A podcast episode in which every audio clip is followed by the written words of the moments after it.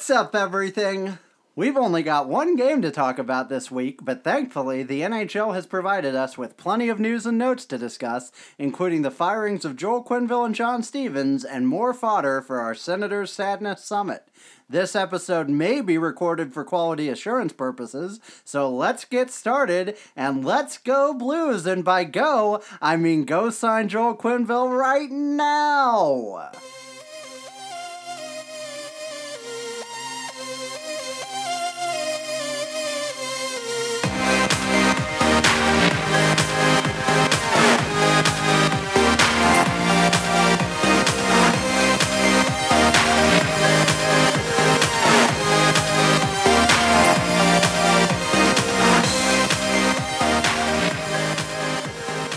Welcome back, everyone. This is the Two Guys No Cup podcast. It is Thursday. It's actually a Thursday this time, mm-hmm. November 8th. We are here recording from our cramped and s- slightly smelly studios in the backseat of an Uber. but we're going to tip, don't worry. He was getting one star. is that how they do it in Uber? I don't know, but sure.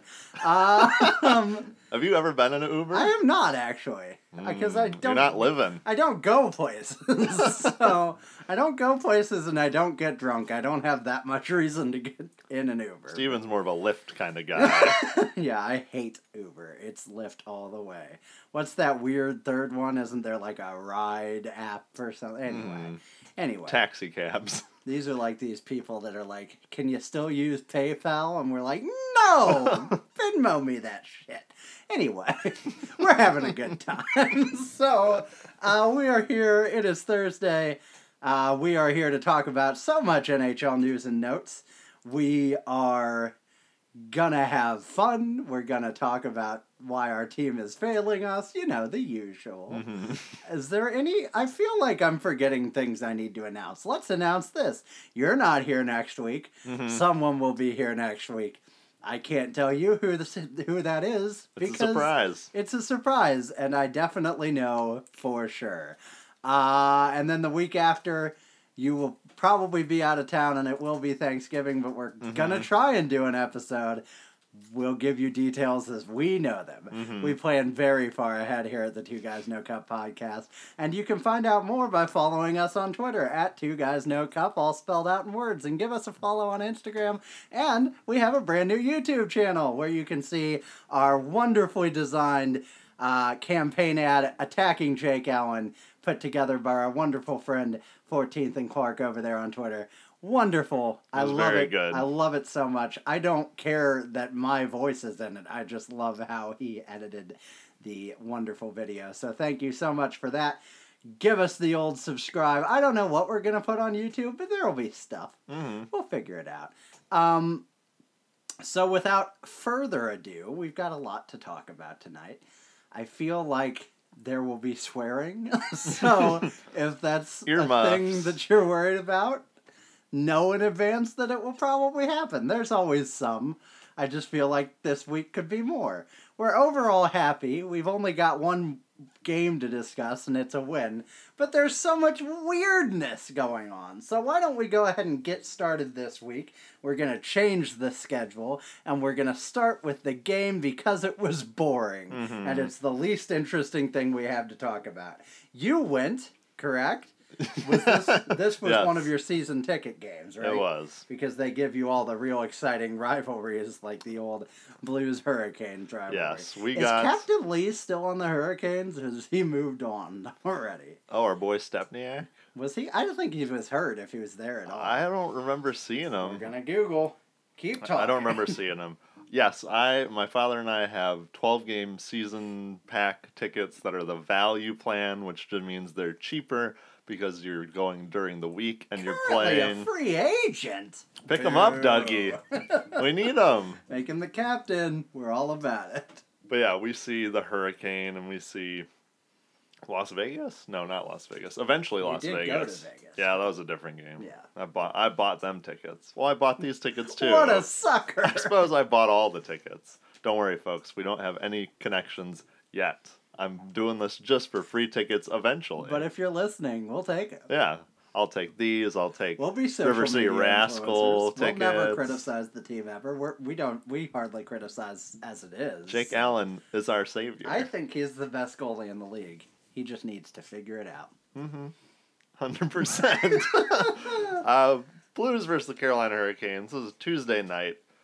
Brayden Schenn out due to soreness, Mm. Upper body soreness. Mm. They somehow made upper body, lower body even more mysterious. It's very strange. I don't know. He He's doesn't got like the- it here. I think that's what it clap. is. that's what it is. you think he's got a sexually transmitted disease? Like- I think he's like getting that time- traded. Like that time that Tyler O'Neill missed games with the Cardinals for definitely having an STD. Anyway, Mm. go on. Exactly.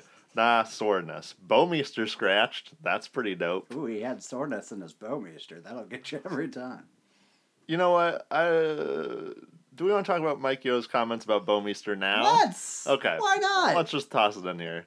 So Mike Yeo Crap on Mike Yeo Day. That's what this is. essentially said, not verbatim, more or less said that they weren't playing Bouwmeester on Tuesday because Bouwmeester was still recovering from his hip surgery.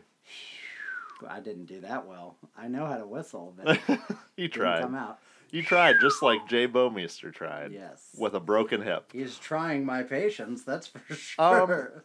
This is bad for your coach to say Uh huh. because Uh huh. he was playing Jay Bouwmeester like 19 plus minutes on the top pairing Uh huh. when Jay Bouwmeester was still recovering from a hip injury. We always hear about. Before he was as recovered as he must have been on Tuesday, Mhm.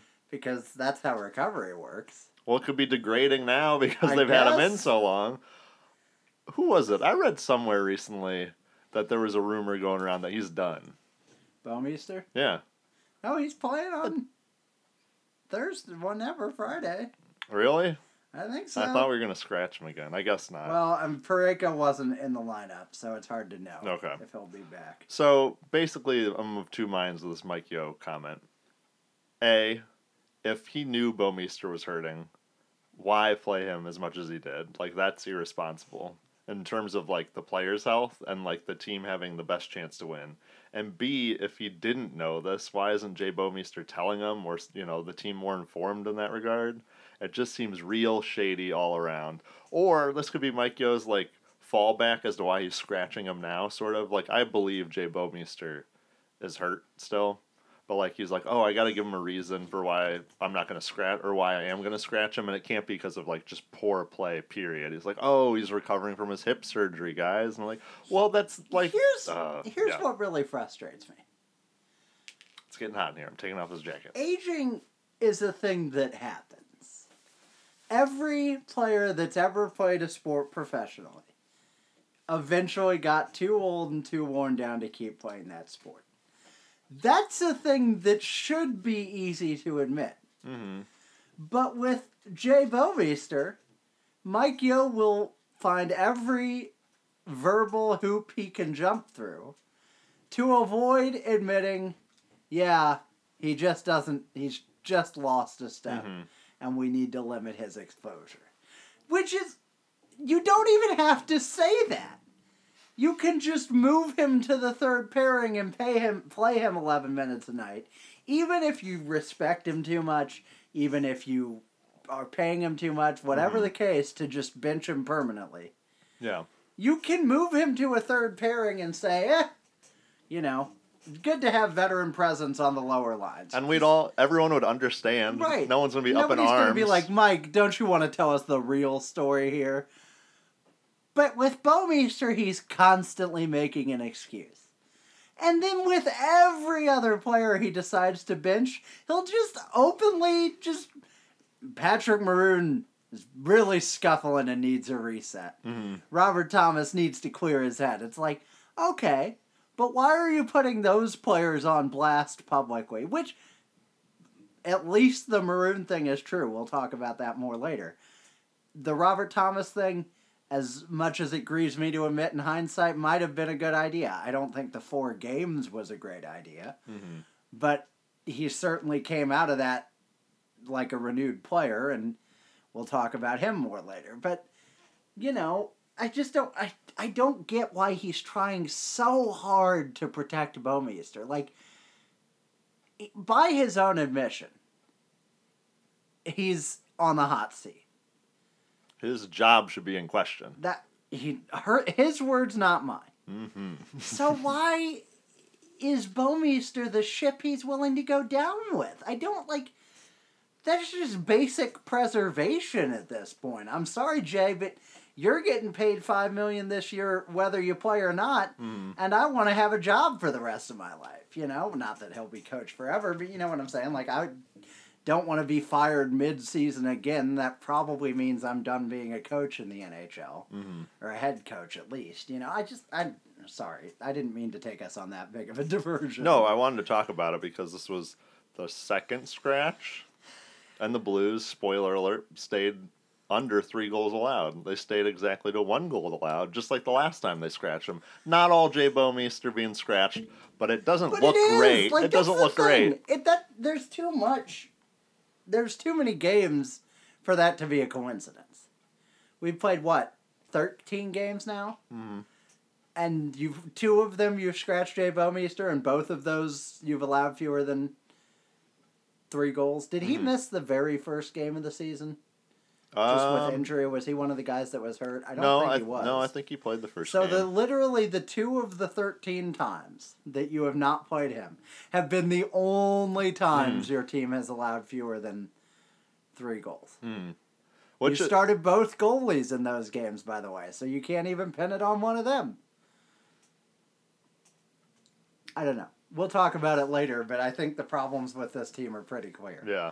One of the few positives to this game, other than the win, is Mm. that we kept the Hurricane to under three goals. Yes. The rest of the game, as we'll find out, eh, We won this game. Sure didn't look like a This win. should not have been the game that saved Mike Yeo's job for another day. this was most certainly the game they'd just fire him after, like uh, the Kings fired their coach Yeah. after a win, after a 4 1 win. Yep, should have been. Could have been it.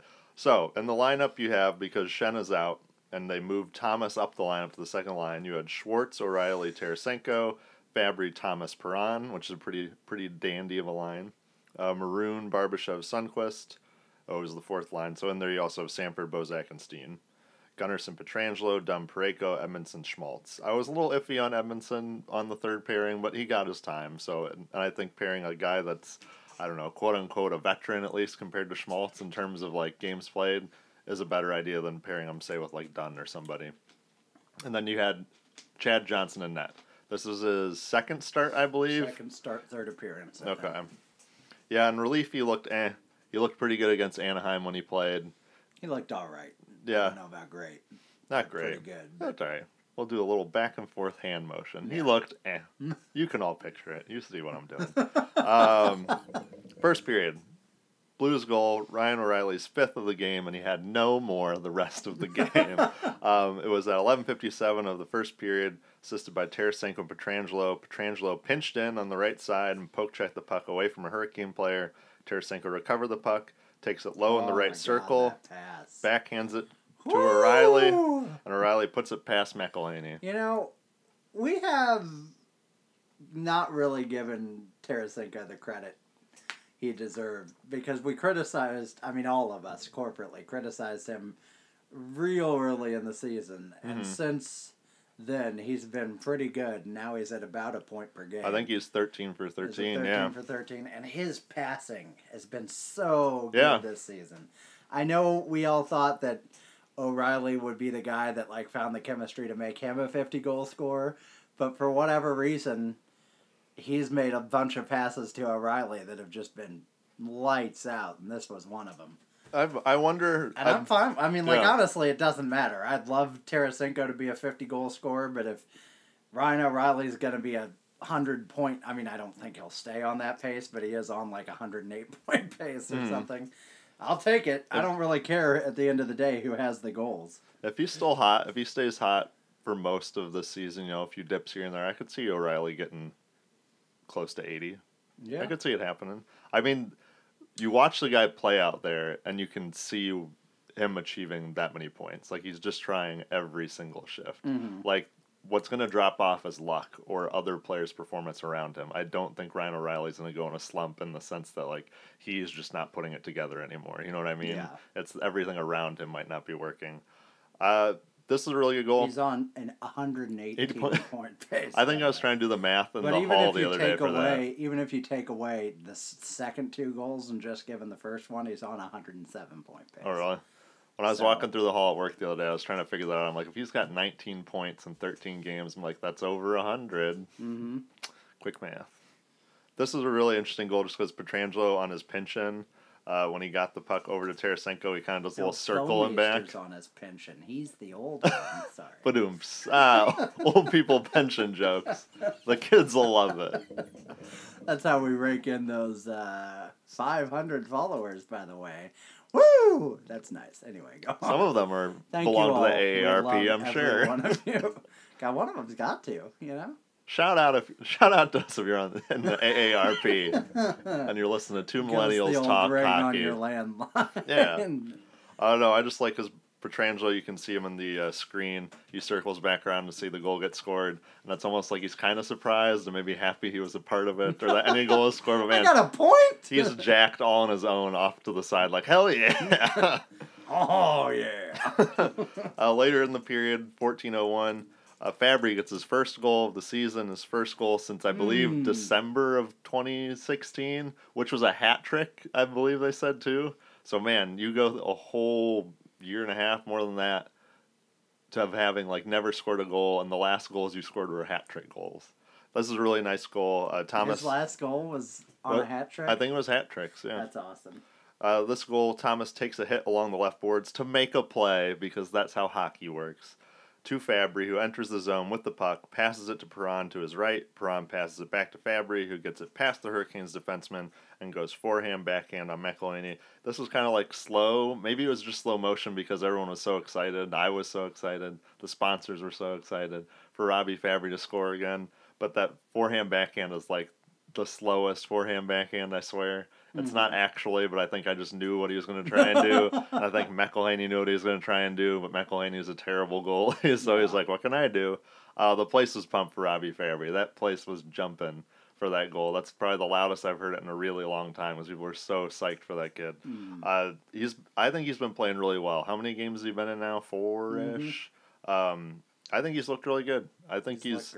I know there might be a little bit of a drop off eventually just because he hasn't played in a long time, you know, kind of like a whole nother rookie season.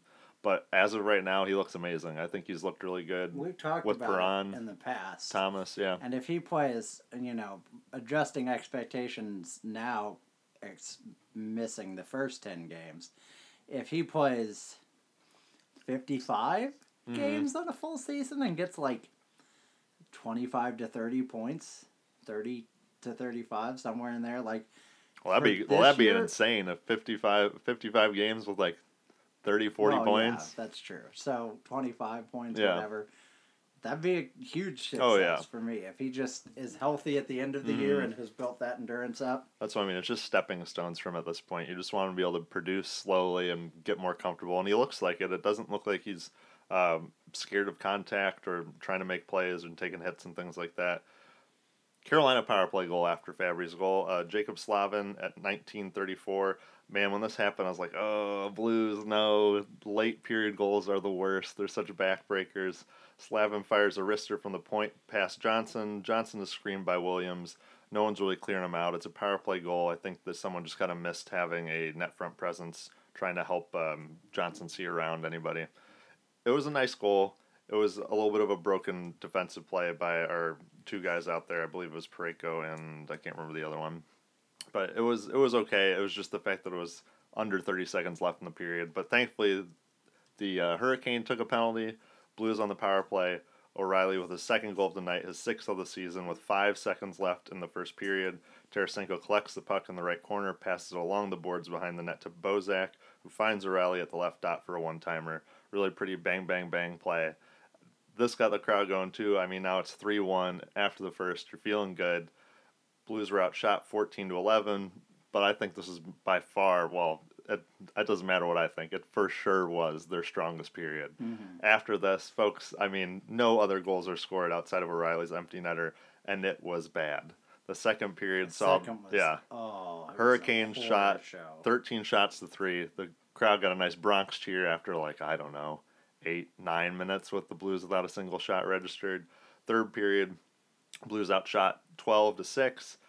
A little bit better, but man, it was still it was still all Hurricane and I tell you what, if the Hurricane wanted it a little more, if the Hurricane had a little more confidence and weren't playing on a four game losing streak, I, I think they take the game because the Blues just looked discombobulated. Yeah. Dunn had a few really boneheaded passes. Uh, Thomas, as much as I liked him, I thought he looked good for most of the game. Did have two really big turnovers. Uh, one where one where he skated it or he passed it back into the defensive zone after we had just gotten it out to like move it up because we'd Yeah. been hemmed in the zone. And I know that was like his best kind of open man option, but I was like, no, we just spent a minute in the zone.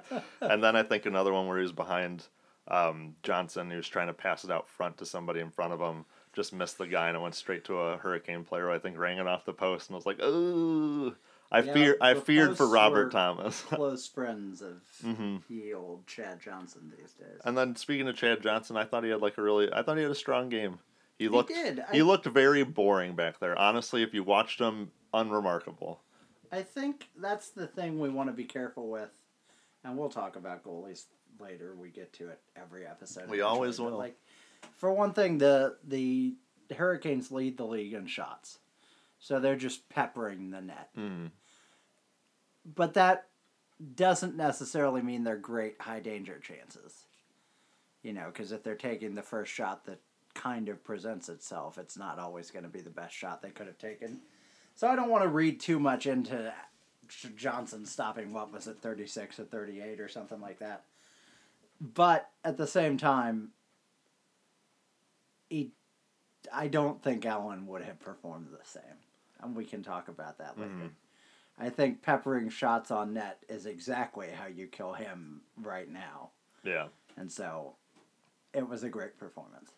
Yeah, I thought he, I thought the most remarkable thing about it was rebound control. There were not a lot of rebounds for the Hurricanes, Mm. And which is pretty remarkable for a 39 shot game for them that none of them, I mean more likely than most of them weren't rebounds. And that's the thing is like our defense needs to improve drastically for Oh, sure. yeah. But this team is so much better than it is right now if it just has a steady fine Mhm. goaltender. Like uh I don't even want to say Dubnyk, he's even better than what I'm talking about. Mhm. But like uh Luongo at this age sort of guy, Yeah. you know, like somewhere in that range that's just like, okay, he's there. Ben Bishop, there's a great example. Like Yeah, that'd be perfect. I don't think he's spectacular or ever really has been. I love him. I'm not insulting him, but like that kind of guy where it's just like, okay, but he's gonna make like the saves that have to be made. Mhm. You know. Blues got outshot 39 to 20. Blues won face-off 60% to 40%. Both Hurricanes and Blues scored one on, on the power play. Blues had four, Hurricanes had five. Penalty minutes pretty even, 8 to 10 for the Blues. 16 hits across for both teams. And then the Blues had by far the most give or by far a great amount of giveaways of 14 giveaways to or the Hurricanes 4 like I said, Dunn, Thomas, ref games, O'Reilly, Johnson, best players on the ice for the Blues. Everyone else just kind of there. I thought Thomas, Perron, and Fabbri looked pretty good. It was fine. Bozak, Steen, Maroon, all right. But yeah, generally it was just kind of a meh game. I'm glad when I came home and I looked on Reddit and you know online on Twitter that other people felt the same way because I kind of thought I might be on crazy pills. I was like, okay, they got their shots doubled again, or you know, outshot by a wide wide margin again, and they just didn't look very good. Maybe I'm crazy. Maybe I'm being negative, but it seemed like everyone seemed to be like, yeah, they didn't look great. It was a very mediocre performance. What did we finish with? Sixteen shots, right? Twenty. Twenty. But we got we got like three of them real quick at the end. Yeah, that's twenty is not good enough, and less than that certainly isn't. Mhm. It was just not a good. It just wasn't. I mean, I don't think there's any other way to say it. But Chad Johnson and Ryan O'Reilly excelled, Mhm. and the rest of the team was outplayed. Yeah. Ryan O'Reilly's first career hat trick. I would have That's thought he true. would have had one before that. It's very strange. And it's weird how that stuff works. You ever feel like empty net hat tricks are their hat tricks? Shouldn't count. They all count. But Their they're goal not, right? counts, but it's like really. Yeah. It's Really, feel- Ryan? I mean, maybe on your first one it doesn't feel cheap, but the rest of them, I don't know. Um, let me know, ask Ryan, you this don't know. question before we move on to anything else. Do you feel like David Perron has leveled up actually? Because I feel like, I mean, you and I just assumed, everyone I think just assumed that his whatever 66, 67 point total last year was a fluke of the Mm-hmm. Vegas Magic. And I'm not saying he's getting up there again. Yeah. But do you think that season may have given him the confidence he needs to be just a, a really good NHL player? Yeah, perhaps. Because he's also above, sorry to interrupt, he's right at, he's got 11 points in 13 games. Mhm. So that's what, like a 70 point pace, I would think, right about. I mean, if he gets, I'd say if he gets over like middle 50s, you know, over 55 this year, I'd be pretty impressed. He's I think- one season, one other season. So he had 50 in a second year here, his first full year. And then he had 57 with Edmonton. And then he had 66 last year. What I didn't realize, what I always forget, is that his 66 last year was actually in 70 games. Yeah. So it was basically a point per game play, pace. I think maybe going to Vegas and being kind of a veteran guy there, because they did have a fair amount of young guys there. I mean, they had Neal and Marchessault's not super young or anything like that, and they had uh, their hometown guy, who I'm forgetting the name of, Engelland. Mm-hmm. But I think he was kind of a veteran that the team sort of leaned on. Maybe that helped him feel a little more confident, you know? Like he's been veterans other places, but I don't think he's ever been like the veteran. And there he's sort of like someone that has to help bring this new team about. So you kind of have to put up or shut up sort of thing. Do you know what I'm talking Like Yeah. he just has to he had to perform last year. I mean the whole team basically that's how they had the performance they did. They said we have we just have to perform because there's no expectations on us. And maybe that sort of cleansed his mentality. He was like, "Oh, I can just do whatever I want down here," and sort of that sort of helped him level up in the sense kind of where you're talking about, where he feels like he can do more, or he now he knows he can do more. Yeah. I'll be interested to see. I really like David Perron. The only knock I've ever had against him, and I think it's really the only knock anyone can have against him, aside from his early career uh, offensive zone penalties, is that he's never been a playoff performer. Like he's always been present in the playoffs. Like I don't. Well, I'm like in the sense that I don't think he's a ghost. I feel like I notice him. He's doing stuff. He's not, not he's a out there. performer in the way that TJ Oshie used to be. Yeah, he just doesn't score. Yeah. He's never on the point sheet ever. And I think it sort of turns into I don't know. He's not the fastest player and playoffs start moving faster. I've noticed him a lot in the early his early career here because he was really good against like um, San Jose and I think was he here for one of the LA times too where he Hmm. just planted himself in front of like Quick Yeah. and Quick would like start slashing his ankles like oh we got a little bit of a feisty guy here now and I like that a lot and so I think he brings that element but I think that's the only knock I have against him or the only way reason I'm holding my breath but other than that he's been a fine player here and I think he's gonna be I don't know I think he's got sixty points in him this year for sure Yeah, but you know, even if it's fifty-five, mm-hmm. We're paying him four million a year. We were talking about this earlier. Mm-hmm. Man, that's a steal Yeah. right now. At least I don't know. Maybe it won't last, but like, even like regular David Perron that we had two years ago even if he's getting four million yeah. a year, that's fine. even if he's still, getting forty points a year he's- around there that's worth four mil he still kills penalties when he when he's called upon to do it. You know, he plays a good two way game. He's responsible. He's more of an agitator than most of the people we have.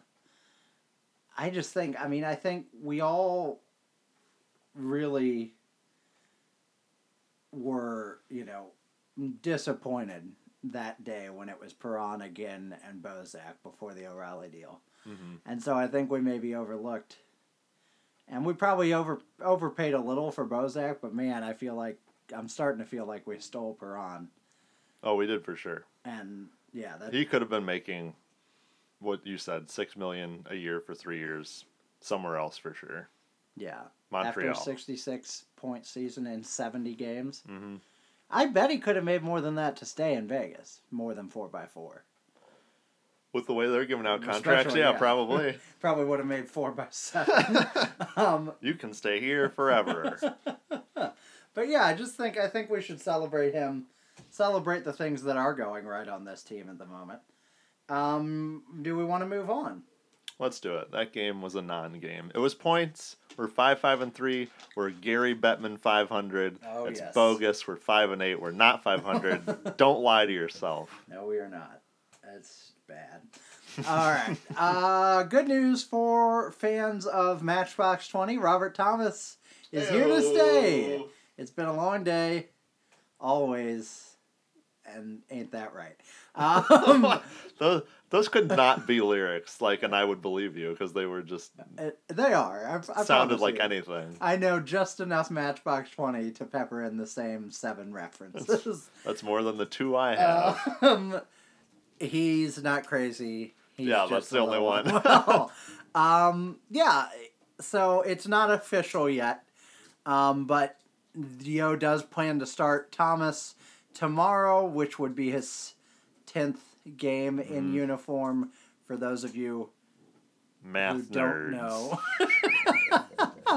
uh, the NHL has a policy with their various constituent leagues um, that a there's basically a slide rule so that if a player plays nine games or fewer in the NHL, the team can slide their contract back to whether it's the AHL, in this case the C- OHL slash CHL. Um, I guess it would work with college and like ECHL too, but I don't know. Mm, I don't know for sure. Um, but in any case, the idea is if they get a nine day nine game trial basically, and if they choose to send him back before the tenth game, they can save a year of their entry level contract. So basically, what this means is if he plays in his tenth game, they're burning a year of his contract anyway. So that means he's up for good. He is here to stay, and I think. I think he's earned it, especially since the scratching. Um, I think he's looked really good and more and more confident. He's made a couple boneheaded plays, but he's made a couple really nice plays. That play on uh, Fabbri's goal was really nice. Uh, and he's getting more time at the lineup now, which, you know, is partly due to Schenn being gone, but isn't it's not a bad thing. And I think that's the thing where it's like, you know, it sucks a little bit that he's relegated to the fourth line when we're fully healthy right now. But the minute we have an injury, we need him here. And Yeah. I think if we send him back to juniors, he's there until the end of their season. Mhm. Like we can't touch him again. So we don't have the depth at that position ultimately to really flirt with the idea. That's not me saying, well, the depth is the only thing stopping them. I think he's earned it now. But, like, he has to be here because Ivan Barbashev's an acceptable fourth line center. And I like Barbashev. I'm not Yeah. crapping on him. But, like, if you have to throw him into a second line role, it's like, yikes. And we did last year. We Well, yeah, certainly We did. certainly did. We threw Kyle Brodziak into one, and he was adequate. But um, you get a star for being adequate. Yeo said, I guess they're at today's practice.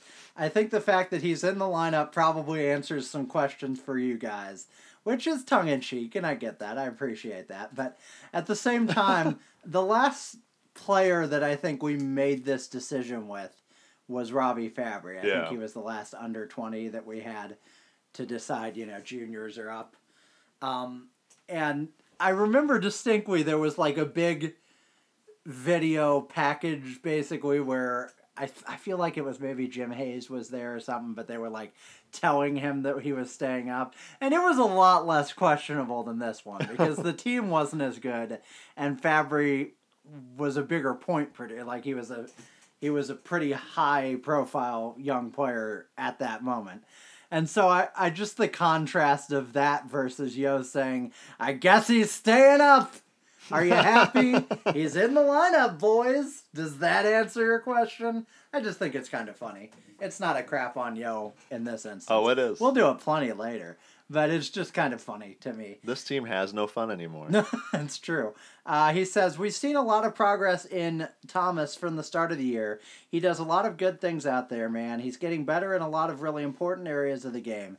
So it's up to us to make sure that we keep providing the direction and he keeps, excuse me, buying into it because that's what he's been doing very well. He's been very coachable and he's really taking what we say and working at it.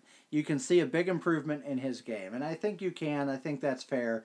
I'm really excited to see what he can do as he continues to grow. Mm-hmm. Any longtime listeners of this show know that we both love Robert Thomas. He's so, okay. um, excited to hear that. We mentioned it earlier. Uh, Pat Maroon expected to be well, not I think just is going to be a healthy scratch tomorrow. Mhm. Um,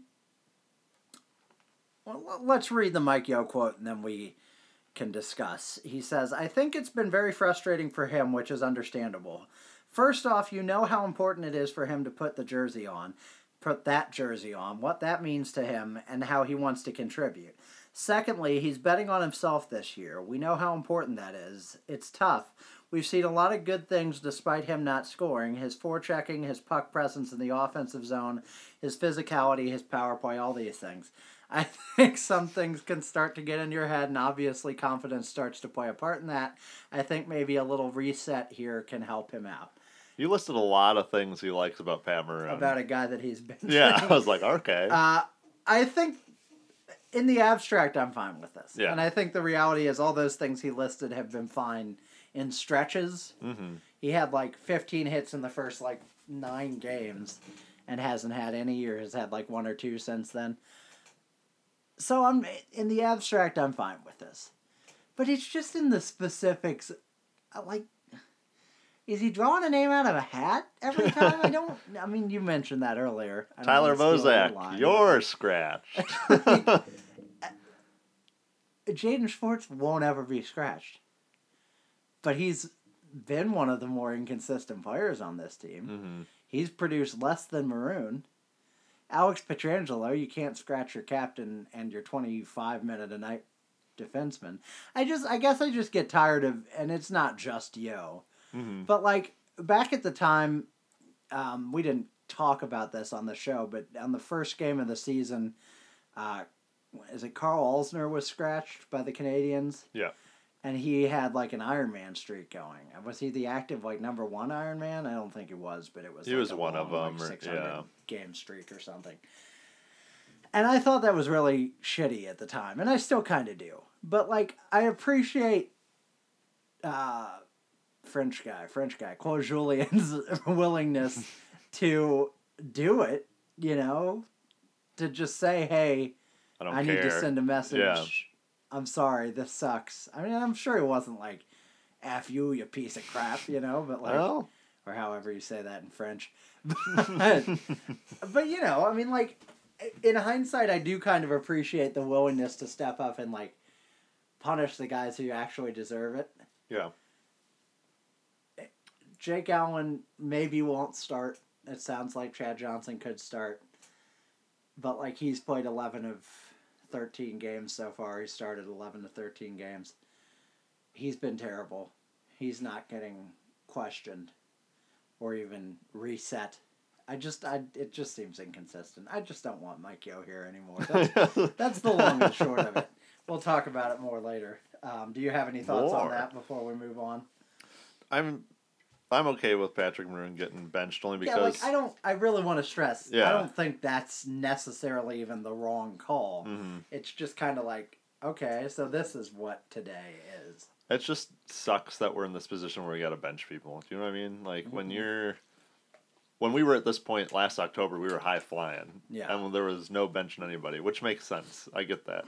But it just I think having to bench people stinks because it speaks to where you are. Mm-hmm. You're like, well, we got to get people going, so we got to bench individuals. We got to bench a different individual every game, sort of kind of, or just find the weakest link, and it's it feels really patchwork. You know what I mean? Just Mhm. putting band aids on a bigger problem. Like, well, let's do this then. Okay, well, let's bench that guy, and I'll get that guy going, and they go to the front of the class, and then there's someone at the bottom of the class. So, well, we got to bench that guy now, I guess. And it's like you're helping a little bit. You're helping in small bites, but what you really have to do is take a chunk out of the whole elephant and fire Mike Yeo.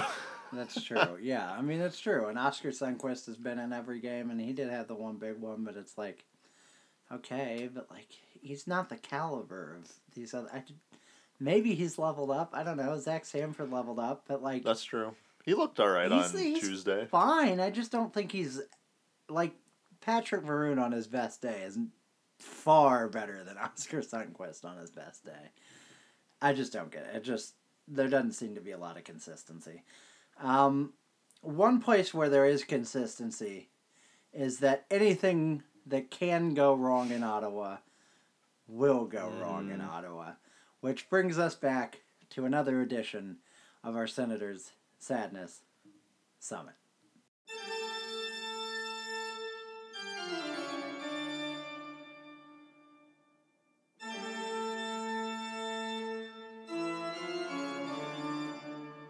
Do we have music for this? Yes. Okay. That you just talked over. Sorry. no, I'm just kidding. we can Dee-doo, cut. dee, I can do it. doo, dee, doo, dee, doo, doo. Um,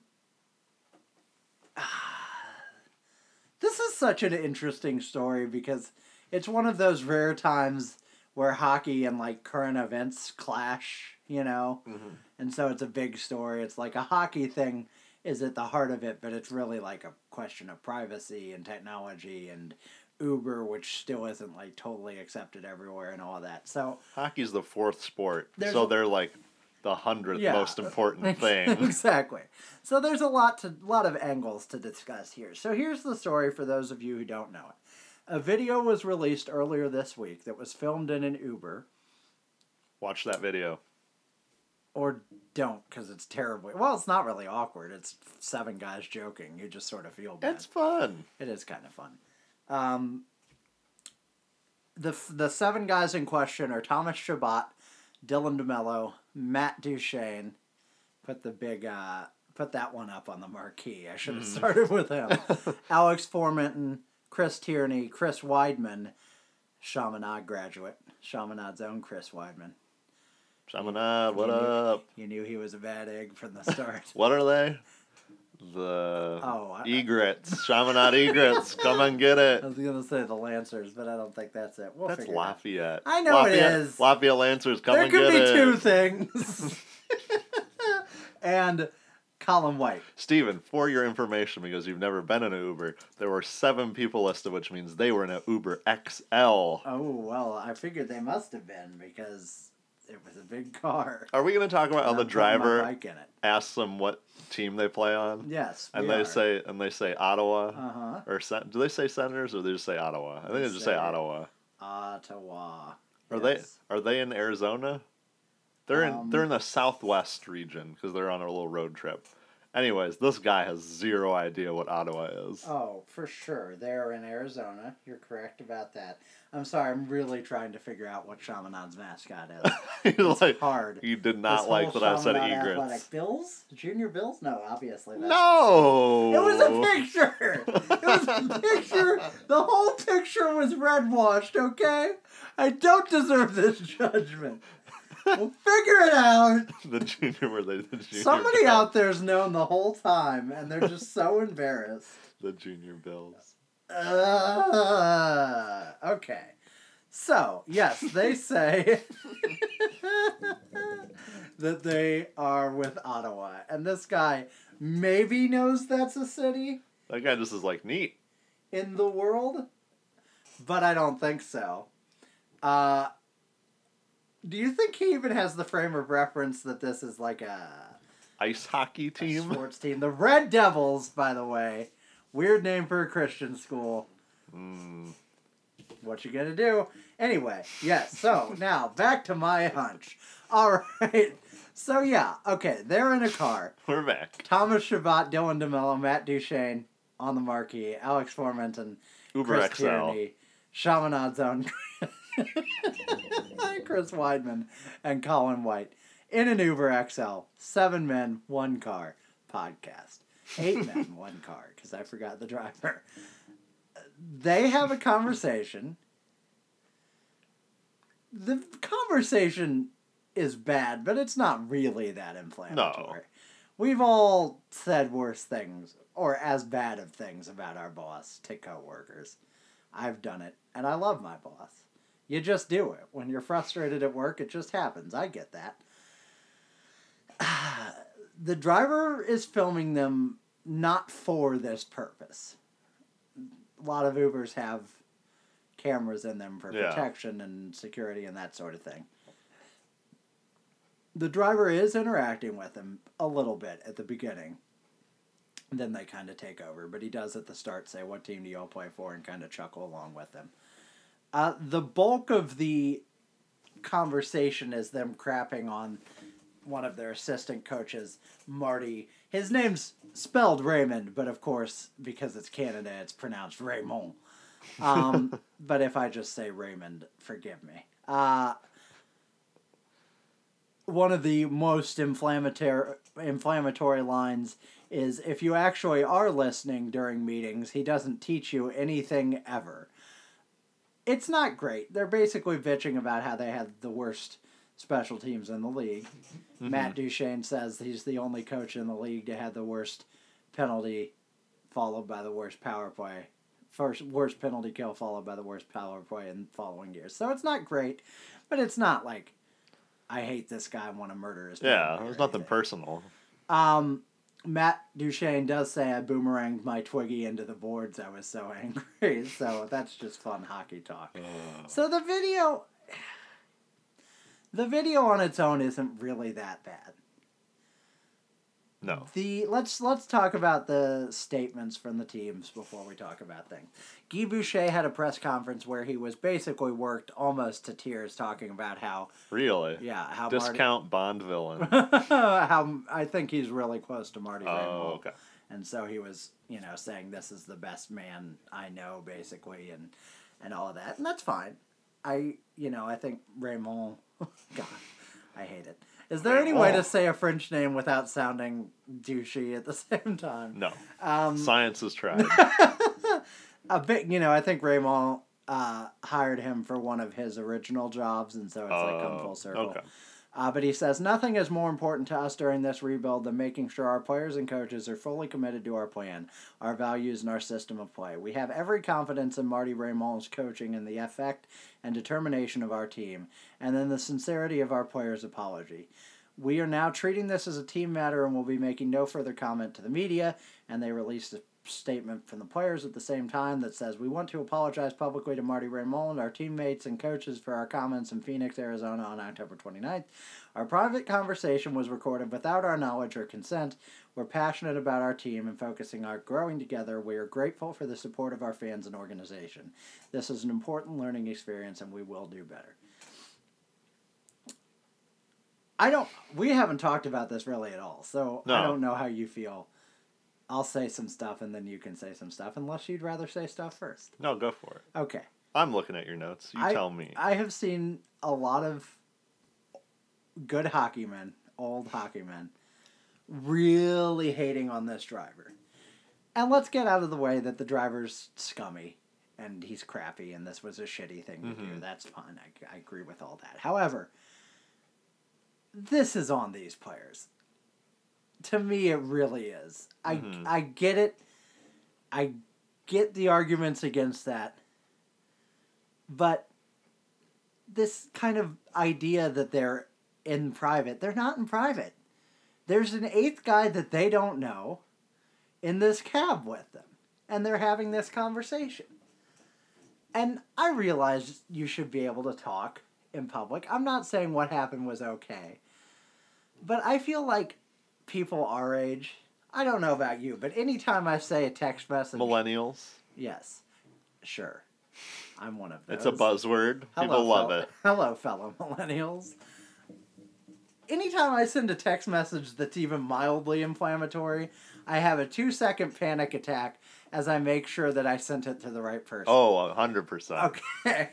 I think our generation is just programmed a little different differently with this stuff. There's technology on all the time. And I don't like just because something happened in private, if you shouldn't have been saying it and you get caught, sucks to be you. hmm When that Clippers owner, I forget his name, but when he went on that racist tirade, yeah, that shouldn't have become public knowledge, but it did, and it sucks to be him. Like, I don't really have an excuse for these players, especially Matt. Matt Duchene. Matt. Matt. Golden boy Matt Duchene. Matt. You know, we talked earlier in the genesis of our podcast when we were innocent and the wool was still over our eyes. we always talked about the comments about that Doug Armstrong made pretty publicly about how they weren't interested in pursuing Matt Duchene because he didn't have the character that they needed in this locker room. And we have criticized those comments in the past. And boy, oh boy, good job, Dougie. he did his research. I just, this is such a, a, a chimeric, which is a word I learned today. I was gonna say chimera anyway, but then I learned that chimeric is a word. So this is such a chimeric group of players. It's two veterans in senators terms, which is the twenty like six year old Matt Duchene and the twenty eight year old Chris Wideman. It's two players who were a shark a month ago mm. in Chris Tierney and Dylan DeMelo. So like you've played with those guys and traveled with those guys, like you know them, but you don't really know them yet. Mm-hmm. And then it's three young up and coming players. Thomas Chabot, who's like a friggin' world beating superhero right now. Uh, Alex Formenton, who's already been sent down. I'm sure it had nothing to do with this. Get out of here, and boy. Colin White. Out of here, boy. I. What are you doing, Matt? What What are you like? The other six. Trying to get traded. Oh my god! I don't. What do you Again. What do you think about all this? Because I'm not making my thoughts very coherent. coherent. Mine haven't been thus far, so you're fine. Uh, I kind of felt the same way because I first saw it and thought, man, this is bad for the Senators. That was my first thought. Like, this is just not good. And then it's slowly more and more people like, yeah, but it shouldn't have been put out there in the first place. It does suck for the Senators. Yeah. And so, I don't really believe in like curses or bad juju or anything, but what the hell's going on out there? Like, could this story have happened to any other franchise? Not right now, no. The Red Wings suck. Would this have happened to the Red Wings? No. no. Well, then there was a rumor that apparently they had this video. Who? The, the Senators. Senators. Yeah, I bet they did. And then it came out. Because the guy was trying to circulate it before it got coverage. Okay. They they apparently stiffed the guy on his tip. Oh That's, damn. That's not an excuse to do this. Five star all your Uber drivers, folks. That's not an excuse to do this. The freaking tip the, what the hell is wrong with you? He just drove seven of you across town. I don't Yeah, I, I everything to me is there's nothing that makes me sympathetic to the players in this. Nothing at all. Yeah, I have because a hard were... time with the whole like Sorry. argument that like they're like, well, Uber, you know, Uber shouldn't be filming. This shouldn't come out. I don't have a problem with it, and that I do agree with it. Like yeah, like you said, bad look for Uber. It's done. Who, but by it, the way, had ads. oh, I saw that. Yeah, the Ottawa arena. But like you said, what's great. what's done is done. It's done. It's out there. Bad on Uber. Bad. They'll fix this or whatever. But and now Ottawa's really to deal with Uber, this. It's on this one asshole. Yeah. You know, there's well, only so much they can. It always turns into like I already saw tweets well, where people sure. like, "Come on, Uber," yeah, and I'm like, "What I the fuck did Uber? I mean, what Uber gonna image, do?" But yeah, it's this always is... like the one dude at the post office yeah. goes crazy, and it's like this is the postal service's problem. I always that makes me think of like you're at a restaurant, and I've had this happen to me before with going out with coworkers, and they flip out at the waiter because the food's taking forever. I'm like, he's not cooking it. Also, this place is filled with human beings. Yeah. It ain't his fault. Yeah, exactly. Anyways, reversed. The the other thing here is like they were being shitty people. Mm-hmm. I don't think that's been covered enough. Like we all yes we all talk about people behind their back we've known since we were four that that was bad mm-hmm. And that we shouldn't do it. That's what i mean. It doesn't excuse you because if, when you say well everyone else does this. Yeah and it's been shitty for everyone yeah. else. And we've all probably gotten caught once. And no we're not public personas but that's part of the price that's built into the millions of dollars you're making. I mm-hmm. mean for Wideman and Duchene, not for the rest of these poor bastards, but like, you're. I, I'm sorry. I don't. I just. I don't have sympathy for them, especially Matt Duchene, who we now know. Like, this is just a confirmation of like what was growing. Mm-hmm. Of like, oh, this guy is an asshole. Like we thought we knew that, but now We know that. We should have always known. His last name is Duchesne. That's true. He's so close. It's so It's so close. Um, I just don't like. I, I don't know. It's it's terrible for the Senators because here's the position the Senators are in. They have to get rid of these players, basically. The Ooh, not Chabot. You gotta keep Chabot. you got to keep Chabot, but he's like a bystander. I'm mostly Wideman and Duchene. The other guys are kids who or newcomers who like. You know, Yeah. those one of those two was the one that should have put the kibosh on this. Duchene, you made the worst trade in history. One of the worst trades in history to get him. It's so bad that when we talk about the Brandon Saad trade later, it will be one of the ones that might be worse.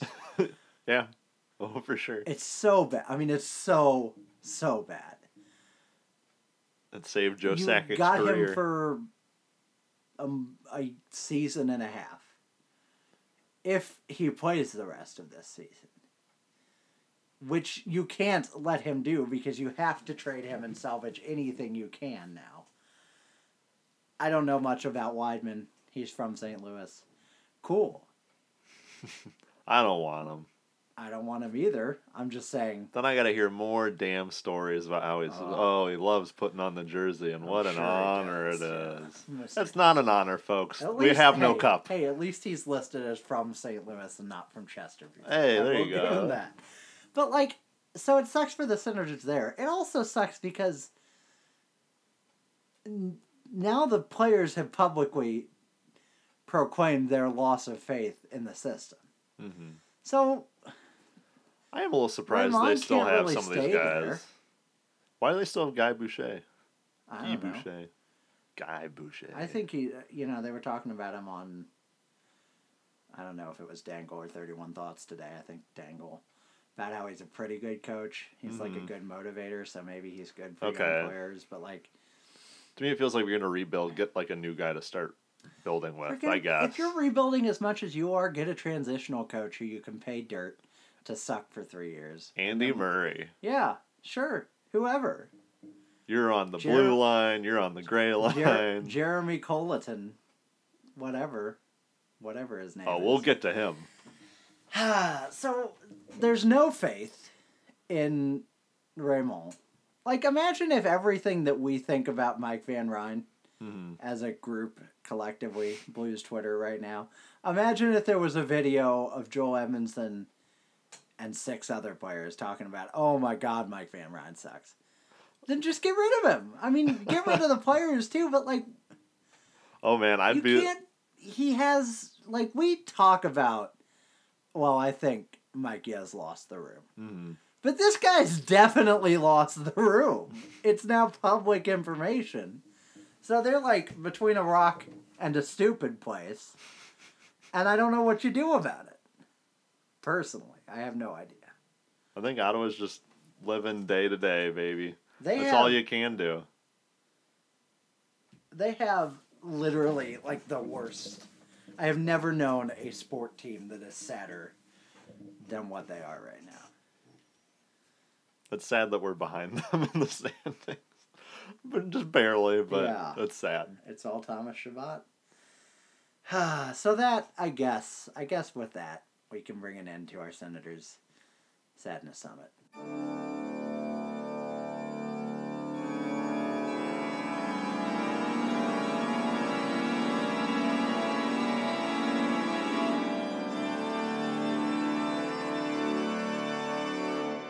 To the base, base camp. But we can move on to our King's cacophony corner. King's catastrophe corner. There we go. Um, Yours is better than mine. uh, I was like King's Conundrum, Crazy Town. um, John Stevens was fired earlier this week. the one team that's probably worse than us. The only team in the Western Conference with fewer points than the St. Louis Blues. Hooray! hey, at least Dougie protected that pick, baby. oh yeah, We are square. we are losing We for are square Houston. beyond compare. um, John Stevens was fired. I'm not going to talk much about this. Nolan Stevens' father. Nolan Stevens' father, yes. So maybe he comes assistant coach. No, he's terrible. He was fired. so Don't want like, yo. anyway, the Kings are a shithole organization now. Aw. They are. I don't. I. They are. I don't know. Their big move this summer was bringing in Ilya Kovalchuk. They had so many old Like, guys, and they said we in- need another old guy. In my head, I was like, "This is a terrible decision," but I didn't come out and say it as much as I wanted to. So I'm not trying to get credit so you are now. after the fact. But I'm just saying, like, that's an old team that's getting older, that wants to be fast but isn't. And none of their young players are producing. Tanner Pearson, Tyler Toffoli, supposed to be the next wave? Nope. No. Jonathan Quick is awful terrestrial lately, and he's out forever. and he's out forever. It's not a great look. So, in the space of about a week, two former Western Conference powerhouse slash borderline dynasties came to an end. And now, an hour into our podcast, let's get to the meat of what we need to talk about, as is As our always, this always happens. Welcome to the podcast, everyone. We're back.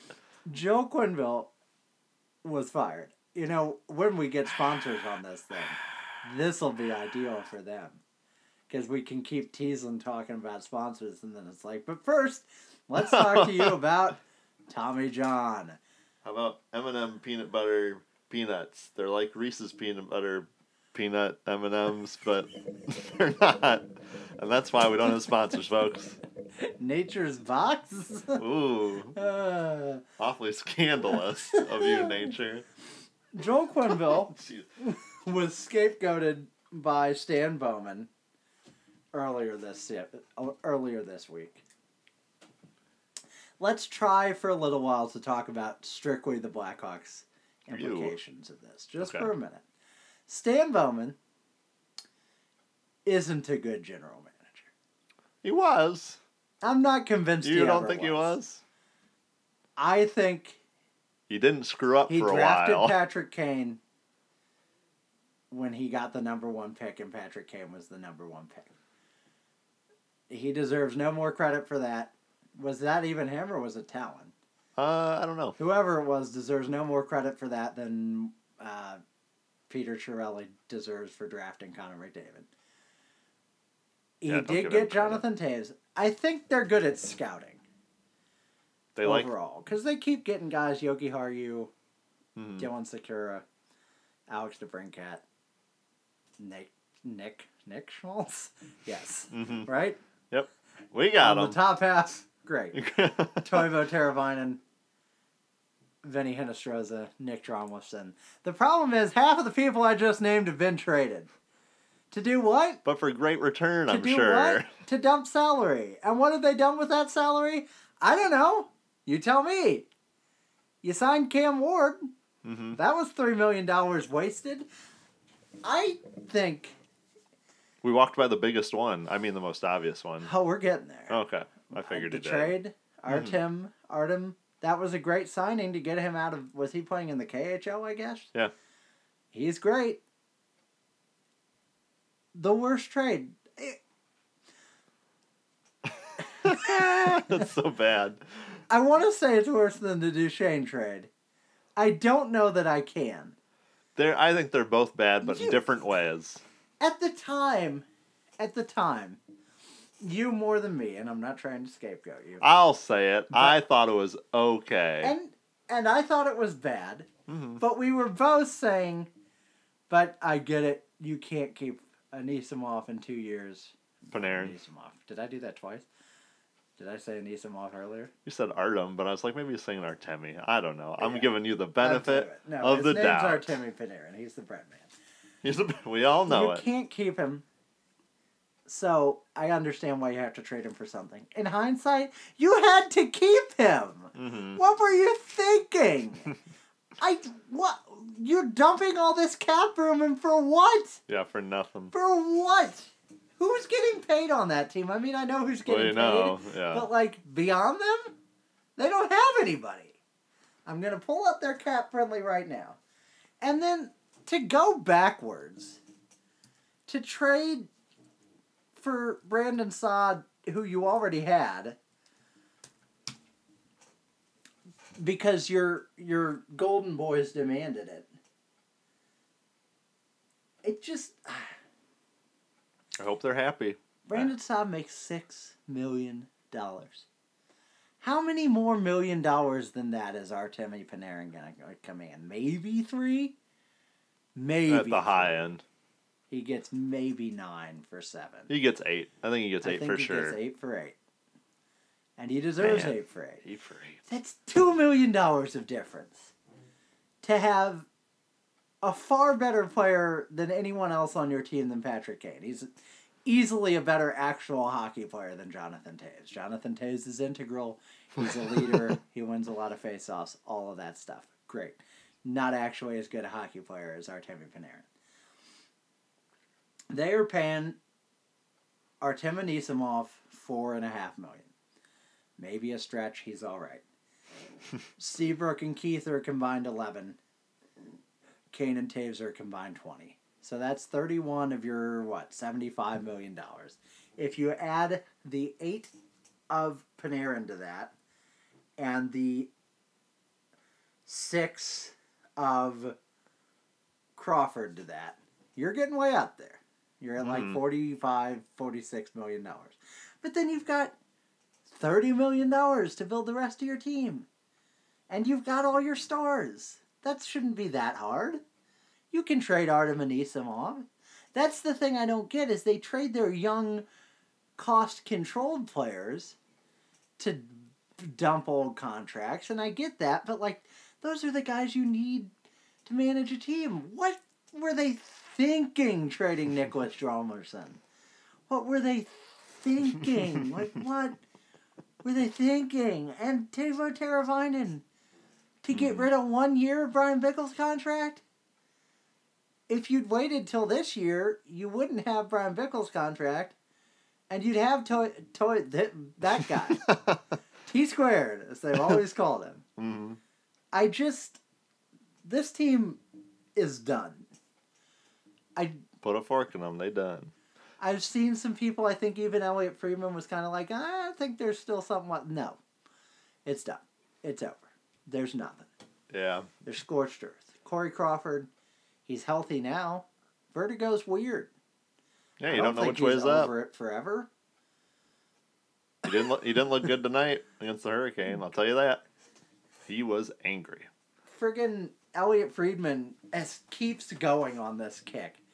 I think Elliotte Friedman probably the smartest guy in hockey, but he's got this one insane theory that they can trade the Duncan Keith contract. It's which he's just out of his mind. It's five point five million for four more year, five more years. He's already thirty five. Oh no no no no no no no. That's not. I he keeps Maybe to like maybe to a team that needs to hit the cap because I'm sure they owe him less than Yeah. I mean, uh, they could get rid of it, but Yeah. he keeps talking about like, well, if they want to rebuild, oh, like a solid trade? No no no Yeah. no no no. I and due respect to. Elliotte, I don't know if he's not looking at the term on that still, or the age, because he keeps talking about like he's serviceable, and I'm like, yeah, but five point five is too much for serviceable. If you get decent picks and like some good Uh, prospects, tr- trade Kane. yeah. Well, I mean like from this trade, but also like just down the line, like you make some good picks in the next year or two, and you're like, wow, this guy's gonna be a star. Why not? Why not trade someone that's gonna be fucking worth something to somebody?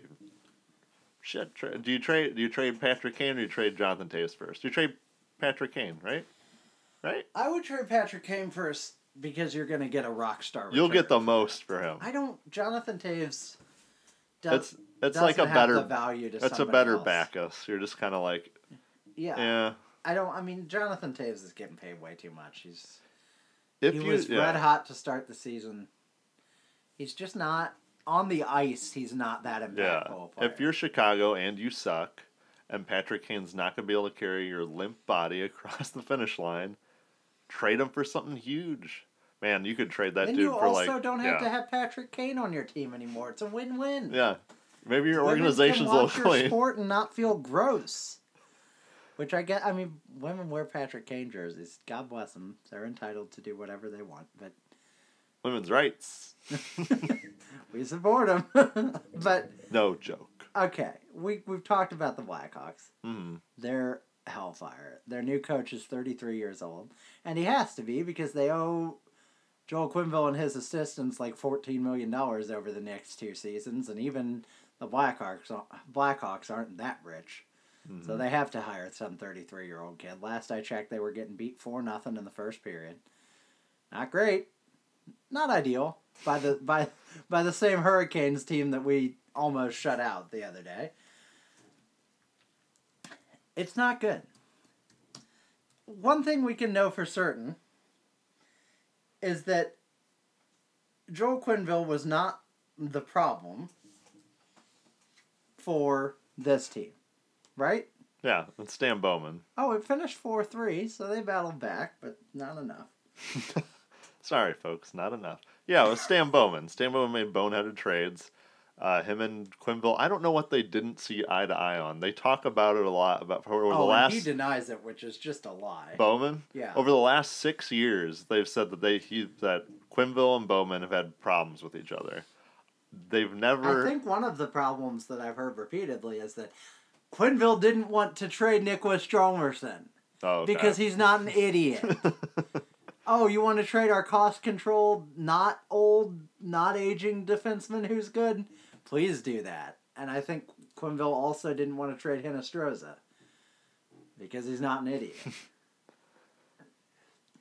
I don't like it. They've dumped so much cap and they're still right up against the cap. I don't understand it.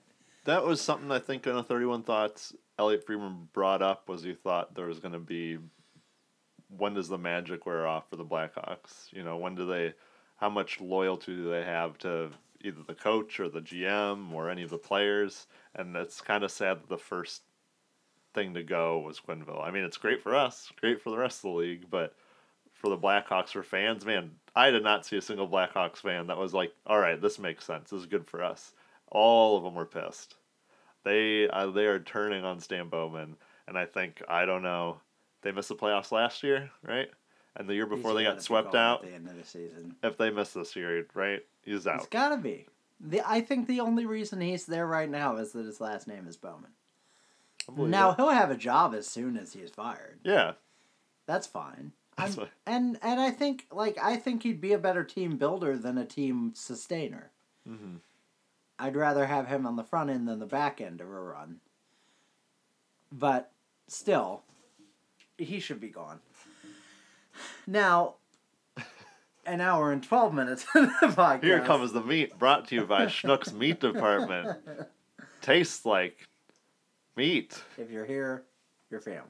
I don't think that's not What? We went for two things. Neither of them are Schnuck's. Isn't it fresh food, fresh delivery?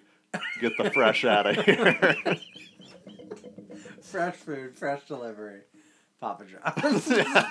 That's what it, I knew. It was one of them. um, you're thinking of it's fresh, it's friendly, it's Dierberg's. I, I honestly, I was Schnucks. not. Schnucks is something else, which our listener Garrett will know because he works for them. what was Shop and Saves before they went under? Was it like, well, We can be bought for a price.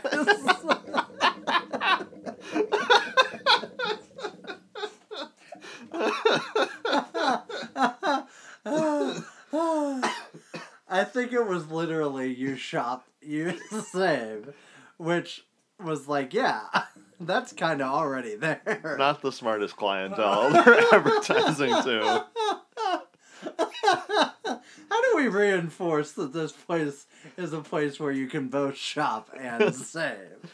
Well, we could name it Shop and Save. That's a great idea, but I don't think it's enough. Yeah, they won't get it. No one gets it.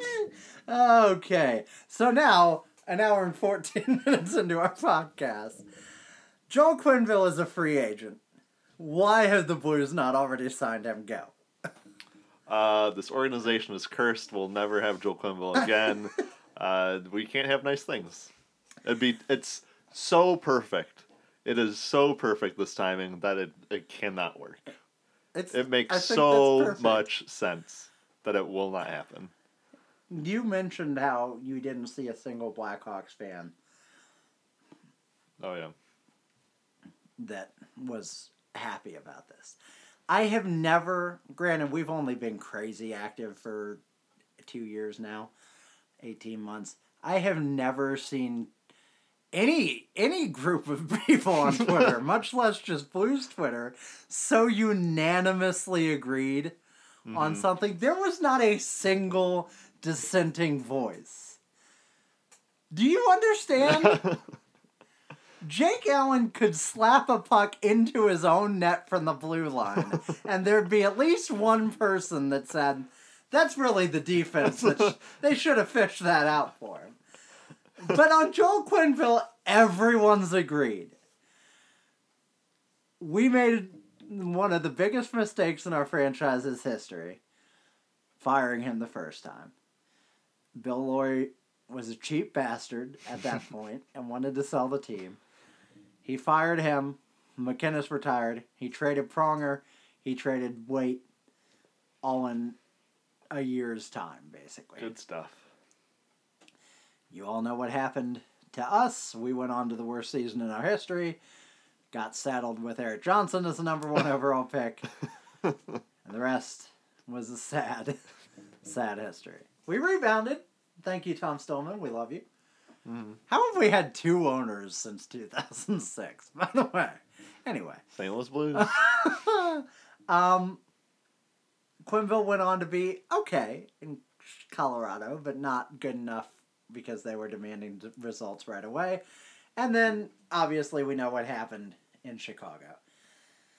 He was voted by the NHLPA last year as the coach the most players wanted to play for. So even if he's hard on his players, he's not hard in the way that Hitch was hard on his players. Man, can you imagine anyone voting for like Hitch as the play- guy I want to play for? Holy shit! You didn't dump it in good enough. um, I've tried. I've tried to see a flaw in hiring Joel Quenneville, and there isn't one. And here's the thing. I'm- I'm never sympathetic when you tell me, well, the owner doesn't want to spend the money. Tom Stillman said we could spend to the cap this year. He backed it up. The cap's going up next year. If his plan is to spend to the cap next year, then make this the cap. Mm-hmm. Make Joel Quenneville's contract the cap. And here's the thing it's going to be cheaper than market value, probably. So I want to explain a misconception because we've heard this a lot. A lot of people out there, the- they're not naysaying the idea of it. They are kind of pumping the brakes on the possibility of it because they're kind of there are people that are of the belief that the Blackhawks have to approve Quenneville's next move. That's not true. They have a contract with him that's still in effect even though they fired him. But he doesn't work for them. He gets paid by them. So he's a free agent basically. The thing they have control over is basically to release him of his contract to them, they have to negotiate with the new team. They owe him $12 million over two years. They are not going to shoot themselves in the foot to the tune of $12 million just to punish the Blues. Mm-hmm. That is not going to happen. So if Joel Quenneville decides he wants to work for the Blues, they'll find an agreement. If that means we have to pay all 12 million of those dollars, so be it. I don't care. you have to get you have to get Joel Quenneville. You have to do it. There's not I've, I've I alluded to it earlier. To me, there are three very queer problems on this team. Jay Bouwmeester is a problem that is set to resolve itself at the end of the year. Jake Allen is a problem. He will be bought out at the end of the year. I guarantee it. Ooh, Mike Yeo spicy. is a problem. Those are the three problems. There are other problems. They're so minor in comparison. There's, you know, Pat Maroon's a little stale, whatever. What about Every- Jaden Schwartz? Every team has minor problems. The Maple Leafs lost Auston Matthews for a month and they sucked for a couple of games. That's a minor problem because when he comes back healthy, he's going to be Auston Matthews again. Yeah, Jaden Schwartz, minor problem, unless he's fallen off the face of the planet permanently, which seems unlikely. So your three big problems are your coach, Jay Bouwmeester, and Jake Allen. The best coach in hockey is available to you right now. The, what's the uh, are there any other candidates? Mike Babcock, maybe. Oh, for best coach, yeah. I'd I'm- say those are the top two. I'm literally thinking team by team right now. Uh, Peter Laviolette's all right. He's, He's just pretty good. Pretty good. Barry Trotz, I guess, is good. Mhm. Gallant is good. But overall, I would say those two guys are at the top. One of them is a free agent right now. And he has history in your city. He likes your city. He's on record saying he loved it in St. Louis. The teams, this is the other thing too, the teams that are going to be vying for his services at the end of this season, if he waits that long, are all going to have been bad enough to fire their coach. So he's not going to step in and manage the Penguins. He's not going to step in and manage the Maple Leafs, coach the Maple Leafs. I, I think you have every ability to win this race. And if it were me, if I were Stillman, if he wants to take a break, you find the price you need to pay to make him not want to take a break. I mean, it's not my money, so it's easy for me to say that. But like, Show me the money. I just do it. Just how is it not done already? And that's why I'm like, I'm thinking like you, where it's like, no, they will just they will just botch this because they're the Blues. Yeah, like you texted me the other day, they'll fire Mike Yeo and they'll bring in Alain Vigneault and they'll sign him for like a three year contract and you're like, oh my god, what have we done? why? Why? Why? Why? Why? Why? Why? Why? It's it's too good to be true. I honestly don't believe we'll do it because it makes too much sense. We have a good team on paper or whatever. I think they're just underachieving now. You have an amazing coach. And they're underachieving mostly because of their coach. Yeah, you have an amazing coach available, but I'm sure he's going to take his time. I guar- I I guarantee you he's not coaching this season anywhere else. I think he's going to wait, see see what suitors he has. I do think though that Stillman or Armstrong has probably already called him and talked to him to just let them know their general interest, which probably feels a little weird when you like have Mike Yeo and you're like calling this other coach like just so you know. This dude's not long for here. We'll need we'll need one of you soon. Well, back in the day, um, we pretty openly talked to Mike Babcock, right? Yeah. When Hitch was still here. Oh yeah, that's right. And not even like it wasn't even immediately before he was fired. I mean, I think it was after one of our kind of lesser seasons, but I think it was maybe the year before the conference final. One of the lesser seasons. You know, like season seven of Friends, one of the Yeah. lesser seasons. I didn't like this one so much. Um. So we've done. I mean, there's precedent there. hmm They have to be talking to him. Like I wish. Oh, they hundred percent I are. just wish Jeremy Rutherford would tell me that. I just, I like, I want a word of news about this. No, this will be one of those weird ones where you kind of forget, and it's like a Sunday, and they're like they hired Joe Quenneville or something. Like, huh? What? Oh, uh, Yeah. what? I mean, I just like St. Louis Blues Twitter was ablaze yesterday. Was it yesterday or was it Wednesday? What day is today? Thursday. yesterday was Wednesday. Was Tuesday. yesterday or Tuesday? It was on Tuesday. It was before the game because Yeah. I wanted to start a "We Want Q" chant. Yes. No one did. I was disappointed in everyone. Especially myself. Mm, oh, always. I like I'm I feel like we're just kind of rambling incoherently because it's so cut and dry. There's no argument against. The only Mhm. argument against is Tom Stillman's too cheap, which I don't think we have any evidence for. Not yet. We certainly don't have evidence that he's cheap. There's two other factors here. He's getting a fantastic arena upgrade. Yeah. They're like a fucking arena upgrade. Holy fuck! Um, he's doing that, Yeah. and the team is overall good. Oh, and the other thing, the value of all NHL teams is just skyrocketing. That doesn't mean he has more liquid cash than he's had before, but the value of the Blues and the arena has easily doubled since he bought them, I would think, without question. I don't know. I got a minor in economics, but I didn't even know that. not serving me now. GDP. Thank you. I j- just do it. Just do it. Just it seems very cut and dry. how can you not do it? How how is it not already done? I don't. Mm-mm, it's not happening it's not- ever. it's not happening. I've The said a lot that like, Mike Yeo is going to get fired each week, and I don't think that's going to happen anymore. The only world I accept, even at all, is Uh-oh. if you go get Sheldon Keefe Or somebody who's like a hot seat. Ooh, your prized young boy. I don't like. That's the the only You don't want AV? no. At this point, if Nobody Joel Quenneville's out there, I would. I was like kind of on the fence about AV in the first place because I think he's hitching Yeo Part Three. Mm-hmm. I think a Oh, lot of his flaws are the same. He's Yeah, probably agreed. better overall, but he's going to over rely on veterans and under rely on youth. Which isn't a problem for Quinville. That's the other frigging fantastical thing is that he utilizes young players all the time. Do it. Just do it. Wake up. Wake up, wake up, wake up, wake up, wake up, wake, wake,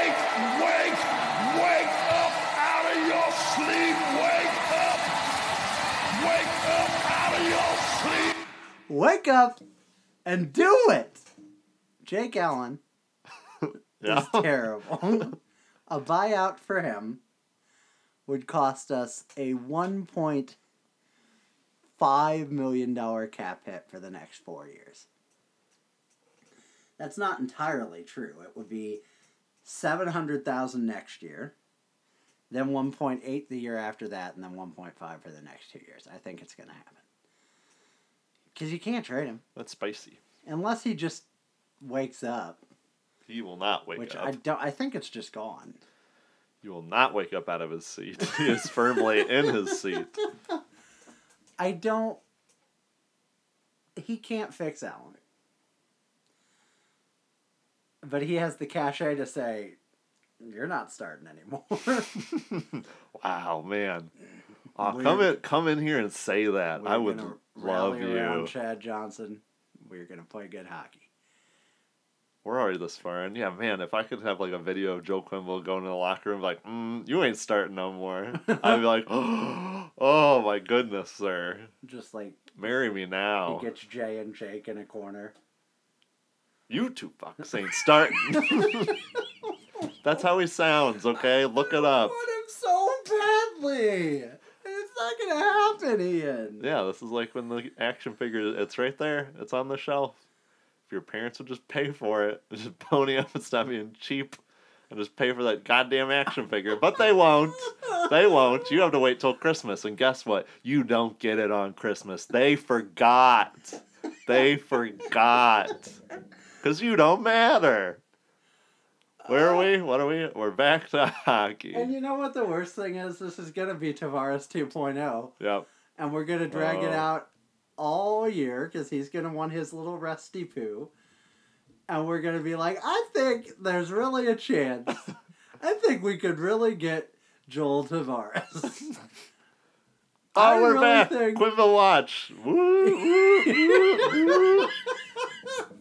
Never again. Ah, Quenneville Watch. Here we go. Uh, I think we could get, and everybody will be like, and we're like, but no, he played in juniors with Larry Robinson. Oh no! See, it is. That's what I keep thinking. It is Tavares over again. It makes sense, and then it makes less sense because some random team like like Detroit fires Botterill or whatever, whatever his name is. Not Botterill. What's his name? Blashill. Let's start with a B. they try and fire Botterill. They go, "That's not your organization." But like, And they go, "Oh well, of course Detroit's gonna get Joel Quenneville," and then everyone just forgets about the Blues. but then I'm like, but Detroit sucks. and that's why he's going there to help them rebuild. oh, what a what a world that would be, and will be. Watch it happen.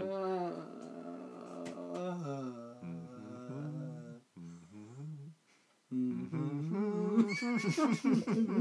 Okay, I think the podcast is over. We're we're humming Willy Wonka tunes. Folks, here's the skinny. Joel Quenneville has to be the next head coach of the St. Louis Blues. Or Or the second to next if they fire Yeo and have Oh, to I don't hire mean Berube or whoever in the or or you're jumping off a building. jumping up. This house. I will eat the shoe that you have to eat when the Maple Leafs don't trade Patrick. It's a sock. Thank you. I will eat the black licorice that you never ate Mm. for whatever you said wouldn't come true that did. Oh, I think I dodged that one. Was it? Did you? Oh, I don't know. I did. Check the tape. Don't I, check. I tape. will actually read cover to cover Infinite Jest by David Foster Wallace, and my eyes will bleed. That's what I will. That's the that's the wager I will make. That'll be that. Uh, It's nine hundred and Oh, fifty pages. that five-hour YouTube video of Steven reading silently will be up on our YouTube page. Oh, like twenty five hour easy. Uh folks, Ian's not gonna be here next week. He's gonna be in Hawaii Mhm. because life is terribly hard on him. And he doesn't give two shits about you people. I will be here toiling away. And the co host of my choosing and I will be explaining why Joel Quenneville is the new head coach of the Florida Panthers. Damn straight. Come on down to And Florida. until time. then, aloha. Oh, that's whatever. Bye. We here at the Two Guys No Cup podcast now present this outtake for your listening pleasure. What's up, everything? We've only got one game to talk about this week, but thankfully the NHL has provided us with plenty of news and notes to discuss, including the firings of Joel Quenneville and John Stevens, and more fat fodder for our fuck, fuck, fuck, fuck. Holy fuck!